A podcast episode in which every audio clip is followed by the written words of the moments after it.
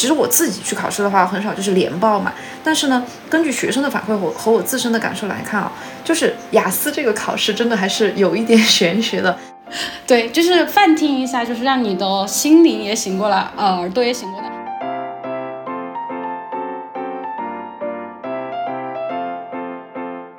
其实听雅思听力是我最先开始教授的一门，就是留学语言类的科目，所以我对这门课学科呢，真的是我干了多少年就教了多少年了，就感觉还挺熟的。大部分情况下呢，嗯，就是我手上的学生出分呢，大概都是在。呃，六点五以上听力。如果是一个考生，他的听力基础本身是好的，考托福会非常占优势。因为我本身自己做题的时候，我就觉得雅思有时候它不是在考听力，它是在吃反应。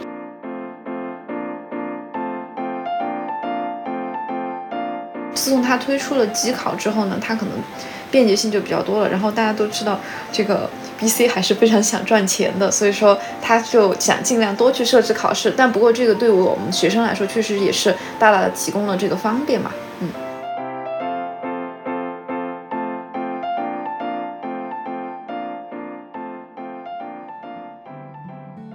Hello，大家好，欢迎你们再次收听我们今天的岳阳电波，我是你们的主播多美。啊，今天的节目内容可能和我们之前的不太一样，因为我们今天非常荣幸邀请到了一位嘉宾，也就是我们的万万老师来做客我们的节目。好，首先我们请万万老师给大家打个招呼吧。Hello，Hello，大家好，很高兴能够跟多美老师一起来聊今天的节目。好，非常欢迎万万老师百忙之中抽空来到我们的节目哈。啊，今天机会真的特别难得。所以在节目开始之前，请允许我向大家稍微介绍一下我们的万万老师。啊，首先我们万万老师在大学阶段啊是在美国留学，对吧？对对，我在美国一个 top 五十的大学，然后呢，我当时学的学科其实跟现在教书也没有什么关系，因为我是呃理理工科双学士学位毕业的，哇，所以可能有的同学可能问到的时候就会觉得，哎，老师好奇怪，你为什么是学数学跟机械，但现在开始教英语了？嗯，这个呢，我们可以等一下再聊，嗯。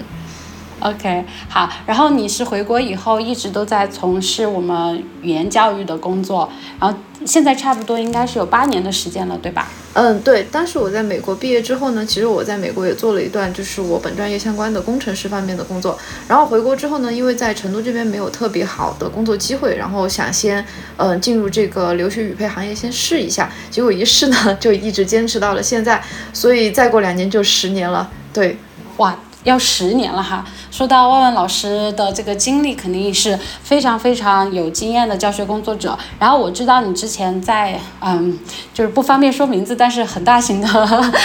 那个机构也是在负责教学呃部的总体工作。然后呢，你之前在成都也有在啊我们本地非常有名的国际部任职。所以呢，我今天非常想利用我们节目这个平台。和你一起聊一聊，就是平时我们同学常常会有的一些关于考试的疑问。然后我的想法是，我们就从最开始的这个备考说起。然后我们第一期节目的话，就是啊，主要是帮大家全面的去了解雅思考试，就包括考试的时间呀，然后各个部分的内容，以及就是目标分的计算方法。嗯，这个的话就是啊，第一期节目可以让同学们。就是从来没有接触过雅思的同学，他能够通过我们的这个讲解，对于这个考试有一个基本的了解。嗯，好的，好的，没有问题。那么我们首先从考试的时间说起啊，就是雅思考试的，呃，雅思考试的话，听说读写，呃，一起平均每场考试大约是官方给到的时间是两个小时四十五分钟，但是其实我们的同学去考的时候，这个时间是有波动的，对吧？对，是的，嗯，特别是口语方面，就是有的同学下考场之后呢，就跟我说啊，今天过得特别快，可能就十多分钟就完了，考官也没有提出额外的问题，然后三部分呢，可能就问了两三个问题就把它放出来了，然后有的同学呢，就可能会考到二十多分钟，甚至半个小时左右，嗯，然后。出来之后呢，整个人就很紧张，不知道该怎么办，不知道是不是考得很差，是不是又应该再交报名费了。但实际上，嗯，实得的考试分数并没有他们自己想的那么差，所以这个确实口语是一个嗯比较影响整体考试时间的科目。嗯，OK。然后说到就是报名，啊，我知道纸笔考试是每周六肯定有。这个考位，然后偶尔就是根据每个考场的安排，周四会有这个加考的情况。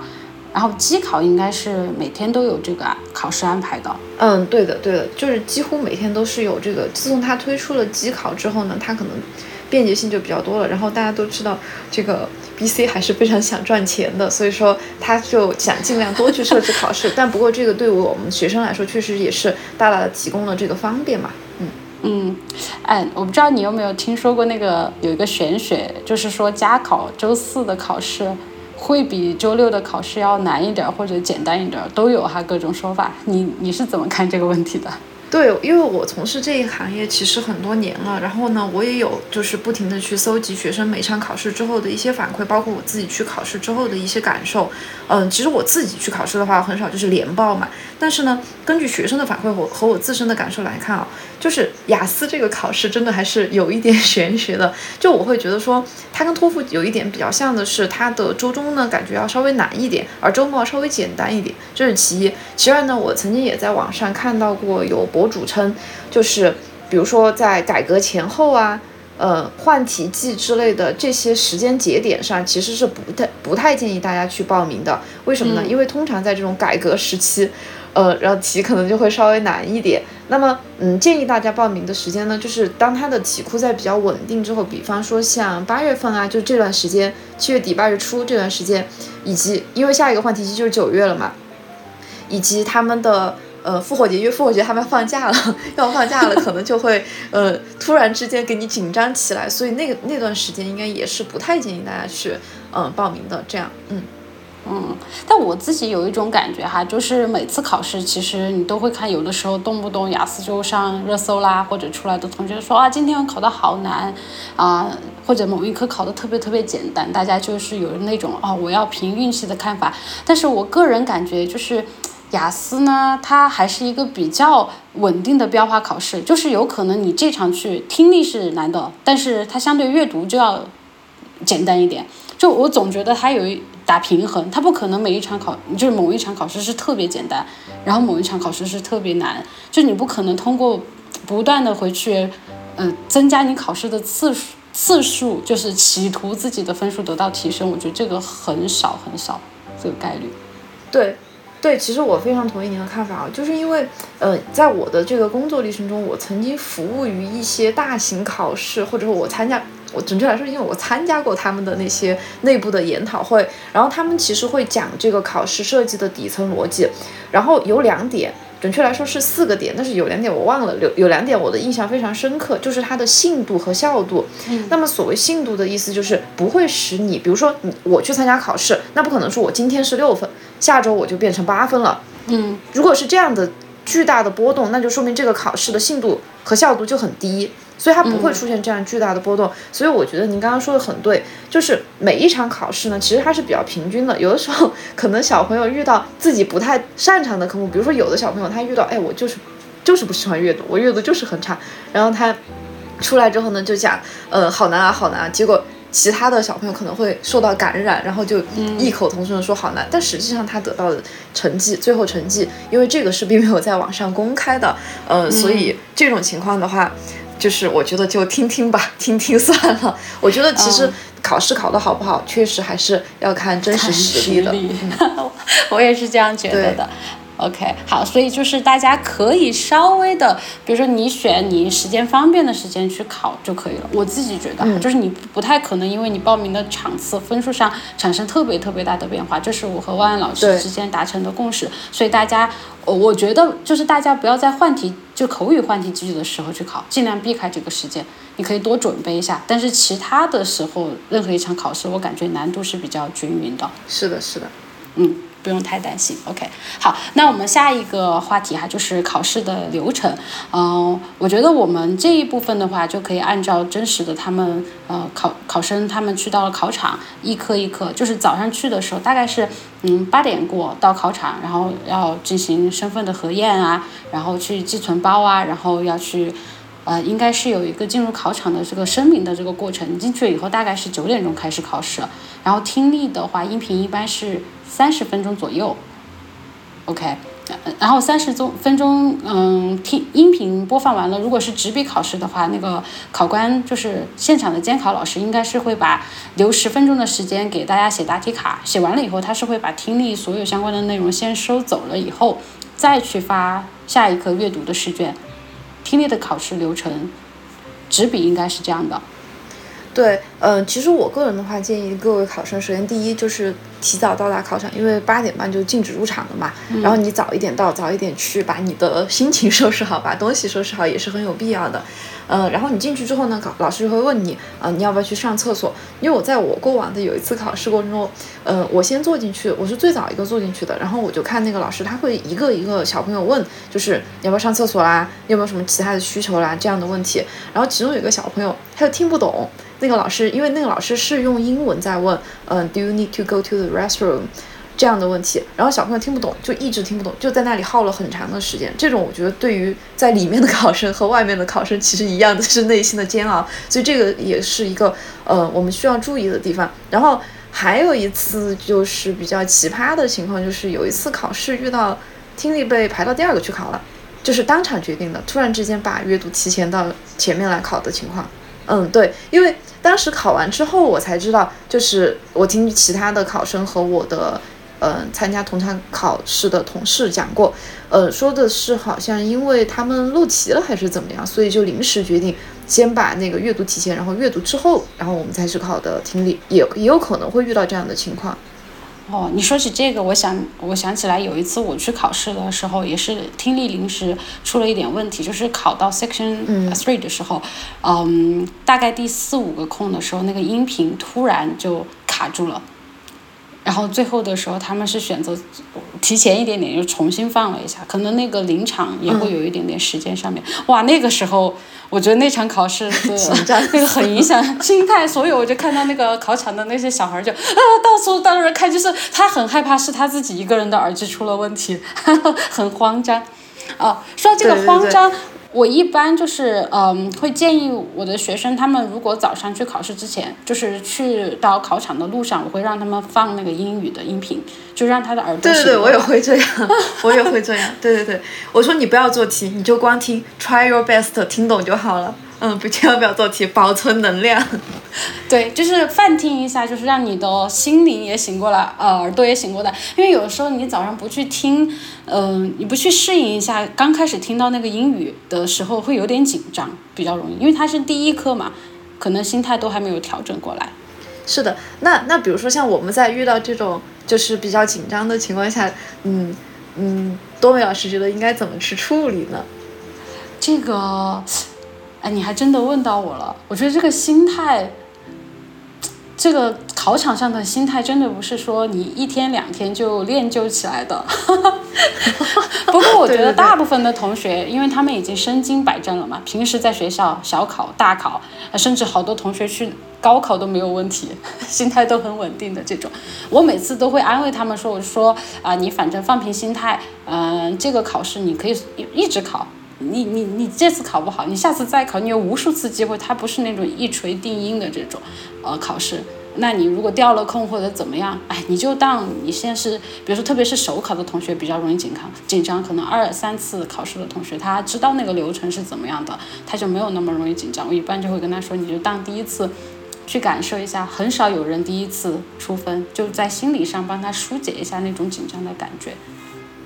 对对，嗯，然后还有一个点就是我想提，因为我的托福考生也比较多，然后雅思考生也比较多，就是倒是雅思出现这种问题其实还是比较少的。不过托福的话，因为他们会涉及到一个需要草稿纸的情况，呃，跟这个雅思这个情况就很像，因为你边听听力好，然后草稿纸突然没了，这个时候心里真的是很慌。然后我建议，就如果我们真的真的很不幸 遇到这种情况的话，我就建议大家淡定举手，也不要做出声音，因为怕他判你。嗯，作弊之类的，我就害怕担心出现这样的情况，所以我前我一般考托福的学生，我会跟他们说，你就淡定举手，不要说话，因为这个时候说话你自己也会听不见那个音频在讲什么，老师会过来帮助你的。嗯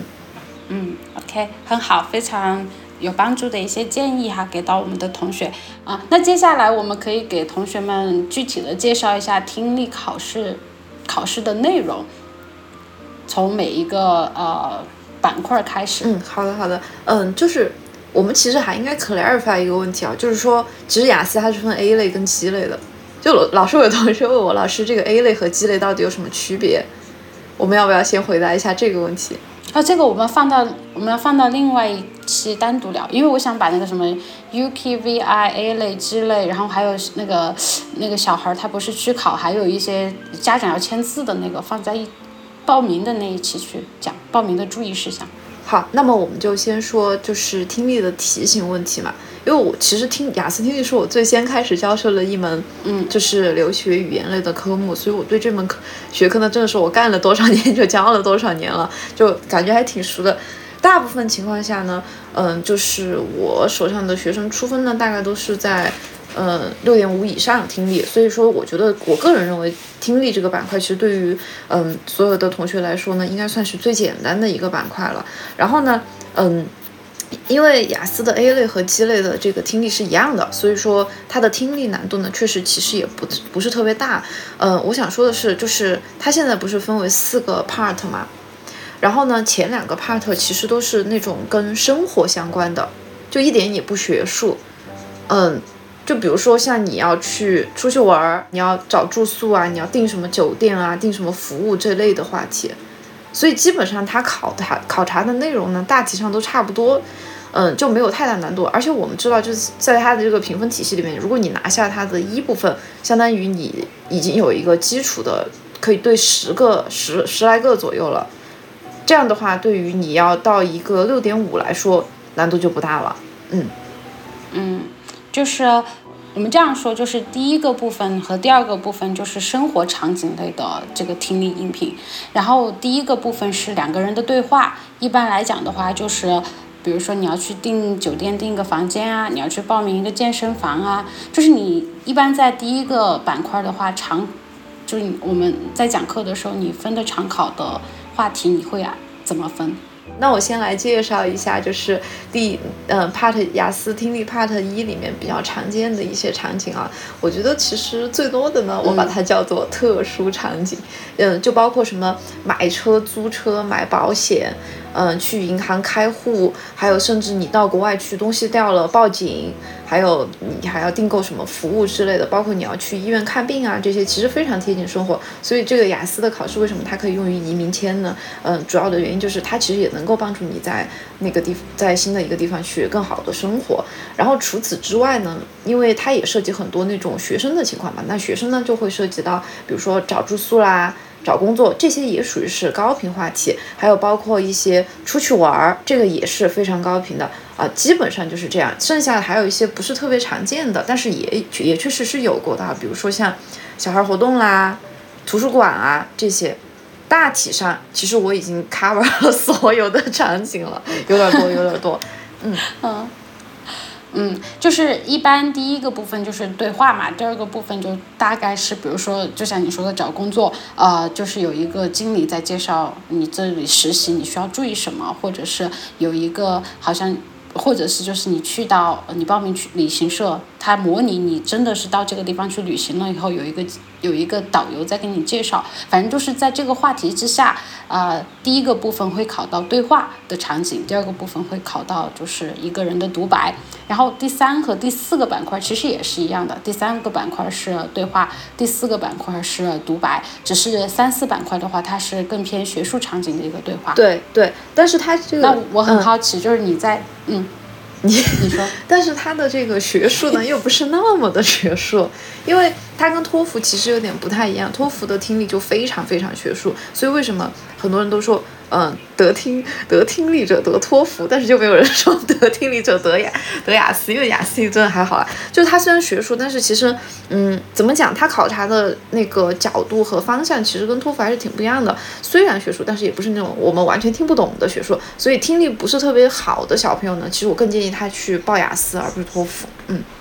哦，那个托福，嗯，雅那个，嗯，就是托福听力的考法其实很很挑人。对，就如果是一个考生，他的听力基础本身是好的，考托福会非常占优势。因为我本身自己做题的时候，我就觉得雅思有时候它不是在考听力，它是在吃反应。对 对对，就是或者有的可能业内业内的老师会说啊，这个雅思的出题有时候真的觉得挺那个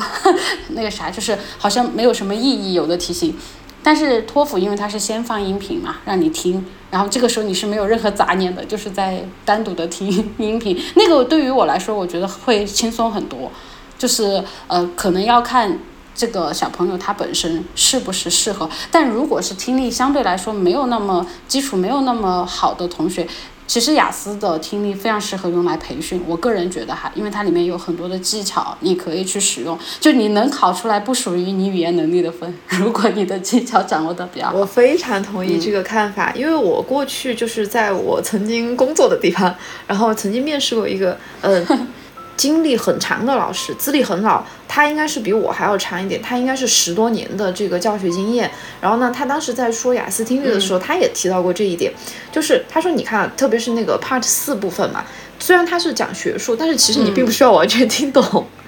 然后，对，最开始，因为这个事情其实在很多年以前嘛，最开始的时候呢，我还非常仔细的去考虑过他这个问题。我觉得其实，嗯。怎么说呢？我自己做题的时候，好像 确实也有过这样的感觉。我在那里打晃，都能基本上把就是四部分拿下，嗯，就整个十个都全对嘛。嗯，我所以这个点是我是确实是同意的。但是有一点我不同意，比如说换到 Part 三的那种部分的话，如果你听不懂，确实就会丢很多分了，基本上就是六个以上了。嗯。嗯，特别是如果第三个篇幅考到那种很长的选择题，对对，或者是比较长的匹配，基本上就缴械投降了哈。但是我觉得那个题非常适合用笔记法，就是呃，当然这个我们可以后期如果谈到听力的备考策略的时候，可以的给大家展开讲一下。嗯，这关于就是听力的这个每个题型的一些策略，我觉得我们可以专门起一期给大家去做到一些建议，就备考方面的。好，嗯，这个听力的话，四个板块完了以后就是四十道题，每一个板块是十道题，完了以后填完答题卡，呃，监考官应该就会发阅读的试卷，然后就开始阅读考试。然后，嗯，阅读的考试的话，一共是分了三个。一共是考察三篇文章，然后每篇文章的长度大概是八百到一千。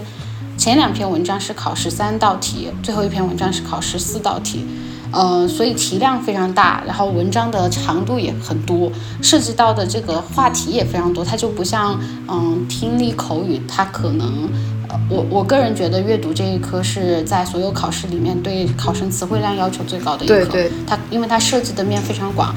我平时上课的时候，我会跟同学讲，就是你可以设想，你以后去到大学，所有你有可能会学习到的专业相关的一些文章，都有可能被考到，所以它的范围是很广的。对我非常同意。嗯，因为我自己其实平时有阅读一些报章杂志的习惯嘛，然后呢，曾经我就听过说，雅思的里面选的这些阅读文章，通常都是从一些嗯国外的主流的。Journal 就是主流的杂志媒体里面出来的，比如说像什么《经济学人》啊、《卫报》、《镜报》这些很多很多的这种杂志。然后我在我个人的话比较喜欢读《经济学人》，然后我在读的过程中，我发现哎，确实跟雅思阅读还挺像的，嗯。然后它应该就是从很久很久以前的那种杂报章杂志上面截取一些文章，然后来作为自己。的题目来这样出的，但是我觉得同学也不要抱侥幸心理，因为有的同学真的想说，我去看的这些文章是不是我考我就可以考很好了。首先，它这个体量很大，你肯定不可能 spot 到他考场考试那那一章的那个那篇文章的。第二呢，就是其实这个阅读考试呢，我个人觉得，嗯，它还是要讲求一些理解啊等等这样的考察。所以，嗯，你说到这个点，我突然想起。因为上个星期有个同学他问我要题，就是你知道海外有一些没有出版在雅思真题里面的题，嗯，我们肯定有嘛。然后他就问我有没有那个预测题，或者是有没有就是考场上面的题，他想要去背答案。我个人是非常。不建议这样子的，因为那个题库太广了，你有 你有几个可能真的是去压到那个题？对，我觉得这个可能更多的是属于一个怎么说吸引同学的手段，对但它可以命中的概率实在是太低了，所以我也很想就是很真诚的给在收听我们节目的同学说一句，你就老老实实的 认真备考，不要想着你要去押题，而且就退一万步讲了，你真的押到了一道题，对你的总分来说，可能就多对几个空吧，我觉得意义好像不是特别的大。对，其实我也有学生去做过 类似的行为，有花几千块钱的，就是小一万，大概有学生跟我反馈过嘛，然后就是七八千的，然后也有花两三万的，嗯，然后就是其实他到了真实考试的时候，那个花七八千的同学或者花几万块的同学也没有压到题。也是不一样的，但是你，但是你这个你能怎么办呢？你不是这个钱就打水漂了吗？我要是真的有这么多钱，不如自己好好学习，然后多报几次考试。对，还有背答案的，我真的不懂，就是去背呀基金的，就是你都有那么大的精力，你都要去背那么厚的答案了，你为什么不多背几个单词？可能效果会更好一点点哈。就是哎，突然讲的题外话啊、总总之呢，就是呃，阅读考试，嗯，我们说一下阅读的题型吧。嗯就每个板块，它肯定都是所有的题型混合出题。我个人觉得雅思的阅读题型还是花样有点偏多。对对对，官方应该分了有十多二十种题型。嗯，但是我们自己在总结的时候呢，其实我个人还是比较喜欢，嗯，删繁就简嘛。我个人比较喜欢把它分为两个大类，就是选择和填空。嗯，然后我自己比较喜欢的，我相信各位考生也是比较喜欢的，就是填空题，因为填空题真的很简单，你只要去在题干上面找到定位词，然后回去一看，哎，一比照，找到答案就找到了。一般来说呢，定位还是比较容易的。但是选择类的题目呢，包括但不限于单选题、难题吧，就感觉，特别是这几年，我感觉雅思的单选阅读的单选是越来越难了，真的很难去定位和找到答案。嗯，然后另外一种就是所有的小朋友一看就，嗯头痛的题，就是段落信息匹配，就是匹配类型题目。嗯，嗯，哈哈，那个，其实我觉得匹配题它就是同一 T one 考的比较难，但是真正说难度的话，就是考理解，我觉得题型难度最高的是单选题，哎，对对对，我同意，我同意，确实，就 真真的。呃，但这个的话，我们也可以具体的就是在后面讲阅读题型或备考策略的时候再展开讲一下嘛。现在先让大家了解一下面对的 是所以要关注，哦对关注后续。接下来就是阅读的，呃，接下就阅读过后，接下来就是写作的考试。写作的考试的话，会要求我们的同学们去写两篇作文。第一篇就是 Task One，呃，我们把它叫做小作文。小作文的话，就是不需要大家有任何主观的思想，就是简单的数据描述。这个题目可能会给到你一些什么线形图啊、饼图啊、柱状图啊，或者是一个表格里面有各种各样的数据，邀请要求大家听，呃，要求大家通过读图的分析，把这些信息进行归纳和总结，然后挑选出一些比较重点的信息进行简单的描述。当然，就是考察频率比较低的，比如说一个地图题的变化。或者是一个呃流程图题，讲一个呃产品的制作过程，这些也有可能会考到。然后第一篇作文的话是要求大家写一百五十个字，呃，这个是小作文。官方建议大家就是在答题的时候时间是二十分钟，因为写作考试一共是一个小时的时间，那剩下的四十分钟肯定是要给到我们更重要的大作文。嗯，大作文的话就是要求大家写一篇，呃，我们可以把它统称为议论文吧，就是给到考生一个话题，然后让你针对这个话题去发表你的观点。嗯，这个的话是需要写到两百五十字，所以就是大家六十分钟的时间是需要写到四百字的这个作文，但你不可能压着那个字数写，你可能就是四百到四百五左右，所以要求 你的写字速度是要非常快的。对对，然后呢，最近我在研究作文的过程中，我也发现一个问题哈，就是因为雅思它只给了我们最低的字数限制，那是不是写的越多越好呢？因为托福的写作里面可能会遇到说你写的越多，他就觉得哇你好好能输出，就给你就真的会给你一个很高的分数。但是雅思的方面，我就真的不赞成，就是同学去干这种事情。为什么呢？李老师，我们来聊一下。我我觉得就是比较我自己建议的字数哈，就是小作文我建议大家是一百五到一百八。然后大作文我是建议两百五到三百之间，就不要超过。第一个就是原因，我我说一下我的原因哈，就第一个就是你真的写不完。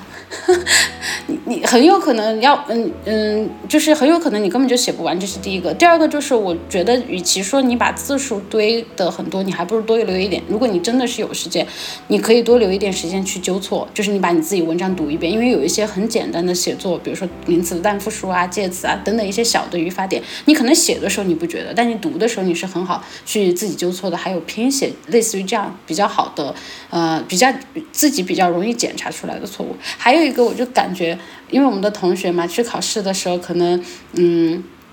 多多少少会犯错嘛。如果 如果写的多，对对对，写错的也会更多。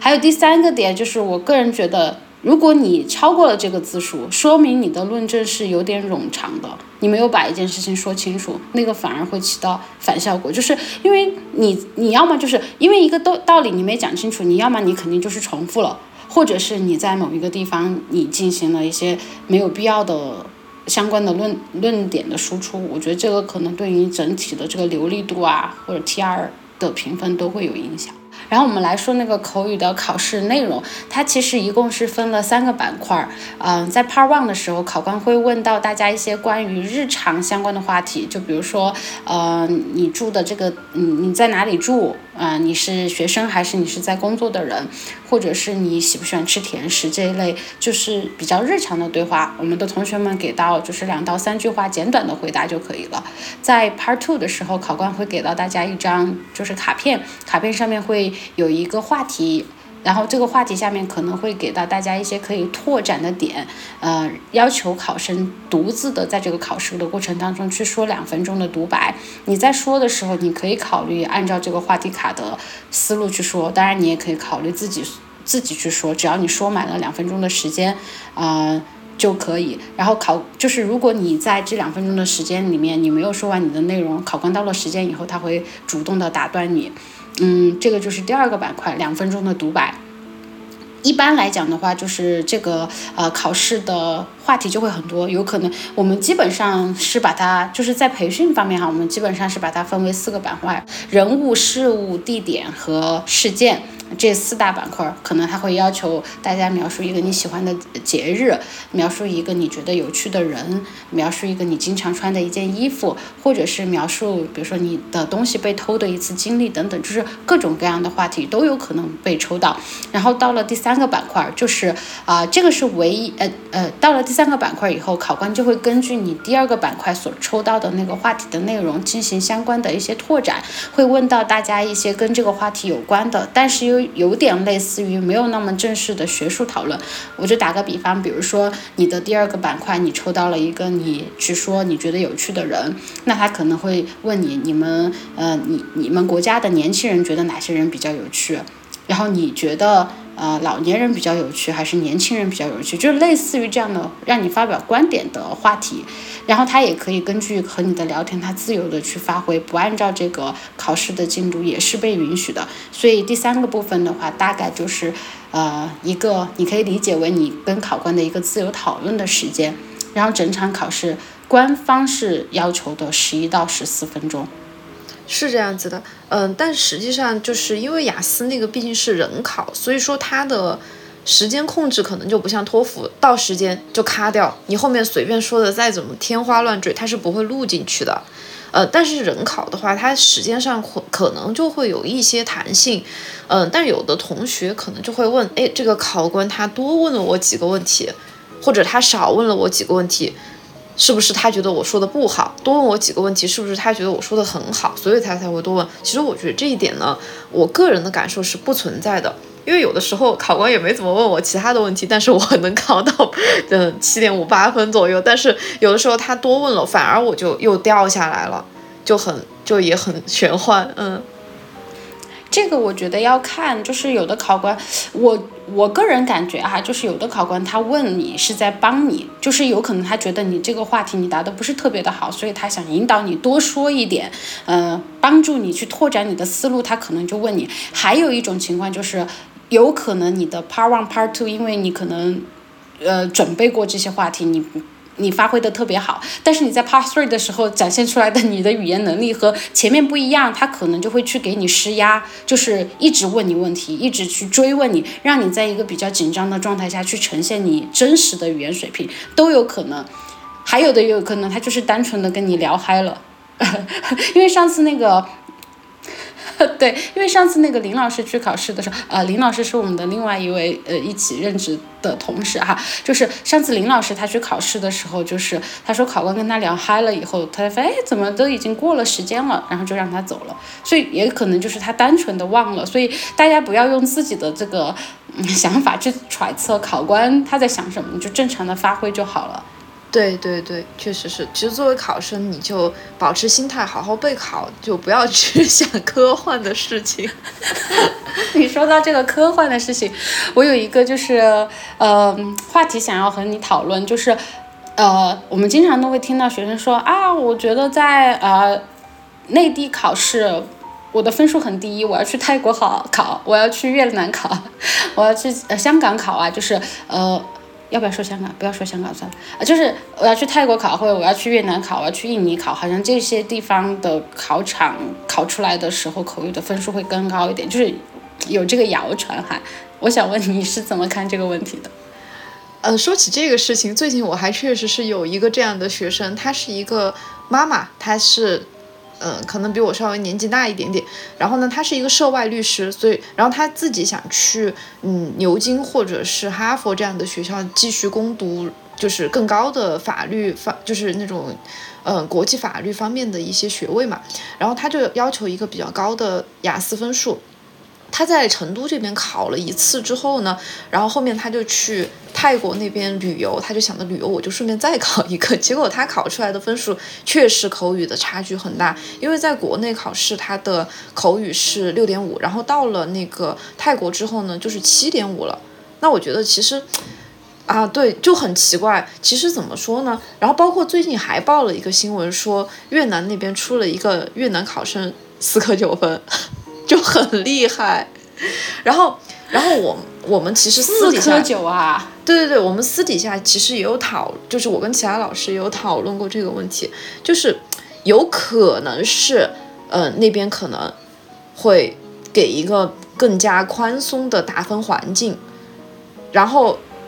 但是我觉得这个并不绝对，因为也有我在以前也有过学生进行过这样的操作，他去的是新加坡。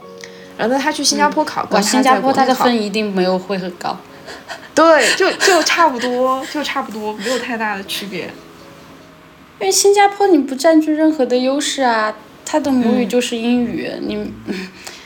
呃，但这个东西我始终觉得它有一点点带着玄学的感觉在里面。确实，确实，确实是这样。这个，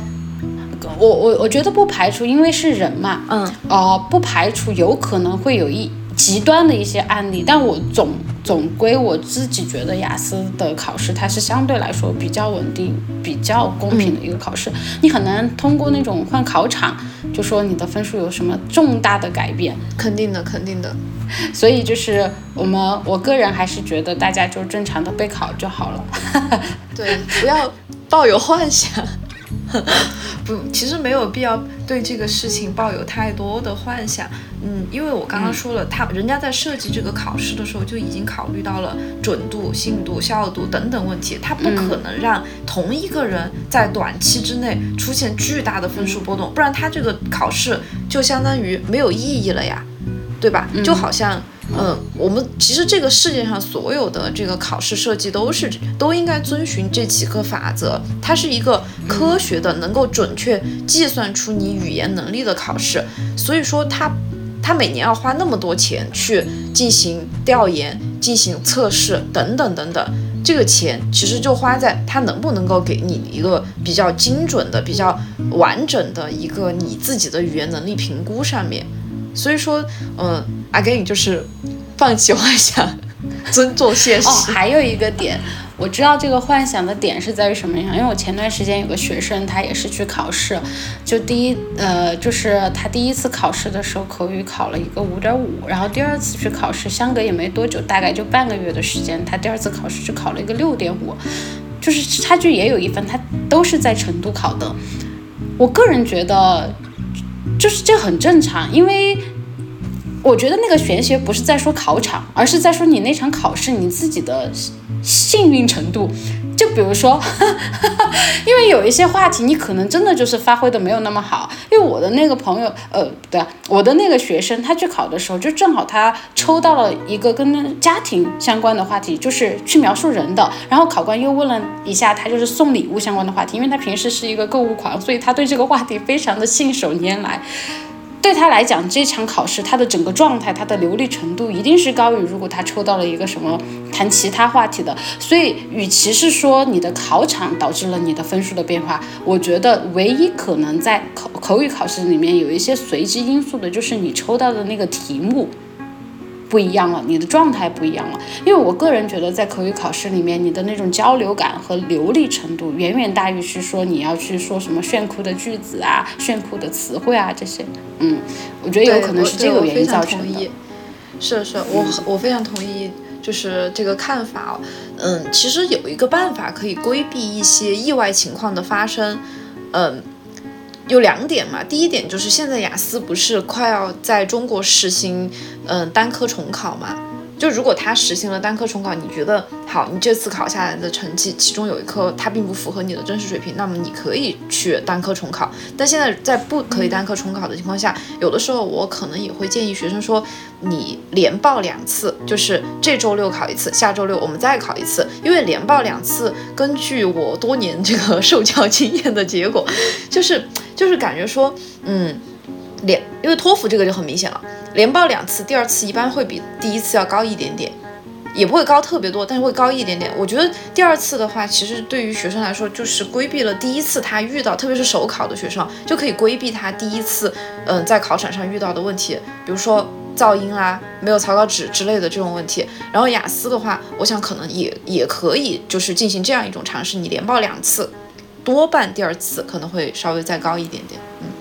哎，说到刚刚你。你你讲的那个就是单科重考嘛？其实雅思一直都是可以单科重考的，我这个信息是有误的吗？今年开始推行，现在在还在澳洲那边，现在还在澳洲那边是可以的。哦，但是很多学校不认这个，是不是？就是很多学校申请的时候，他是不承认这个单科重考的分数的，所以可能选择这个方式的同学，他们要去看一下他的学校承不承认这种拼分的方式。对。要看学校那边是不是同意你通过评分，比如说托福也会存在一样的问题，因为托福有个 best score 的这个机制嘛，跟雅思这个单科重考有点像，呃，但是学并不是所有的学校都会承认你的这个最好成绩，或者是承认你这个单科重考过的成绩，呃，所以大家在考的时候呢，而且现在中国还没有实行，呃，目前是在澳洲那边是可以的。但现在暂时还不行，而且它单科重考只能重考一科，而且这一科的价格呢，就接近这个雅思考试，就要一千多，接近两千。因为雅思考试本来就是，呃，多少？对啊，二幺七零万，你还不如重新再考一次。嗯嗯，OK，好啊，这个是考试方面的介绍。呃，那接下来就是我们这个最终的分数的计算方法。嗯，最后的总分，雅思是按照大家听说读写单项的得分最后放在一起，然后你的平均分算下来就是你的总分。就换句话说，就是你听说读写每一个科目的总分加在一起，啊，听说读写每一个科目加在一起的总分除以四，就是你大家就就是大家得到的最终的分数。不过这里就是最后的。科目有存在一个四舍五入的情况，这个四舍五入我要怎么呃解释？你觉得大家比较容易去理解到这个算分的方法呢？嗯，其实有的时候你除下来并不是一个整的零几点五或者是一个整数的情况，就有的同学可能会算出来是六点一二五、六点三七五。呃，六点八七五这种分数，嗯，就有可能会出现这样的情况。需要数学专业的你来。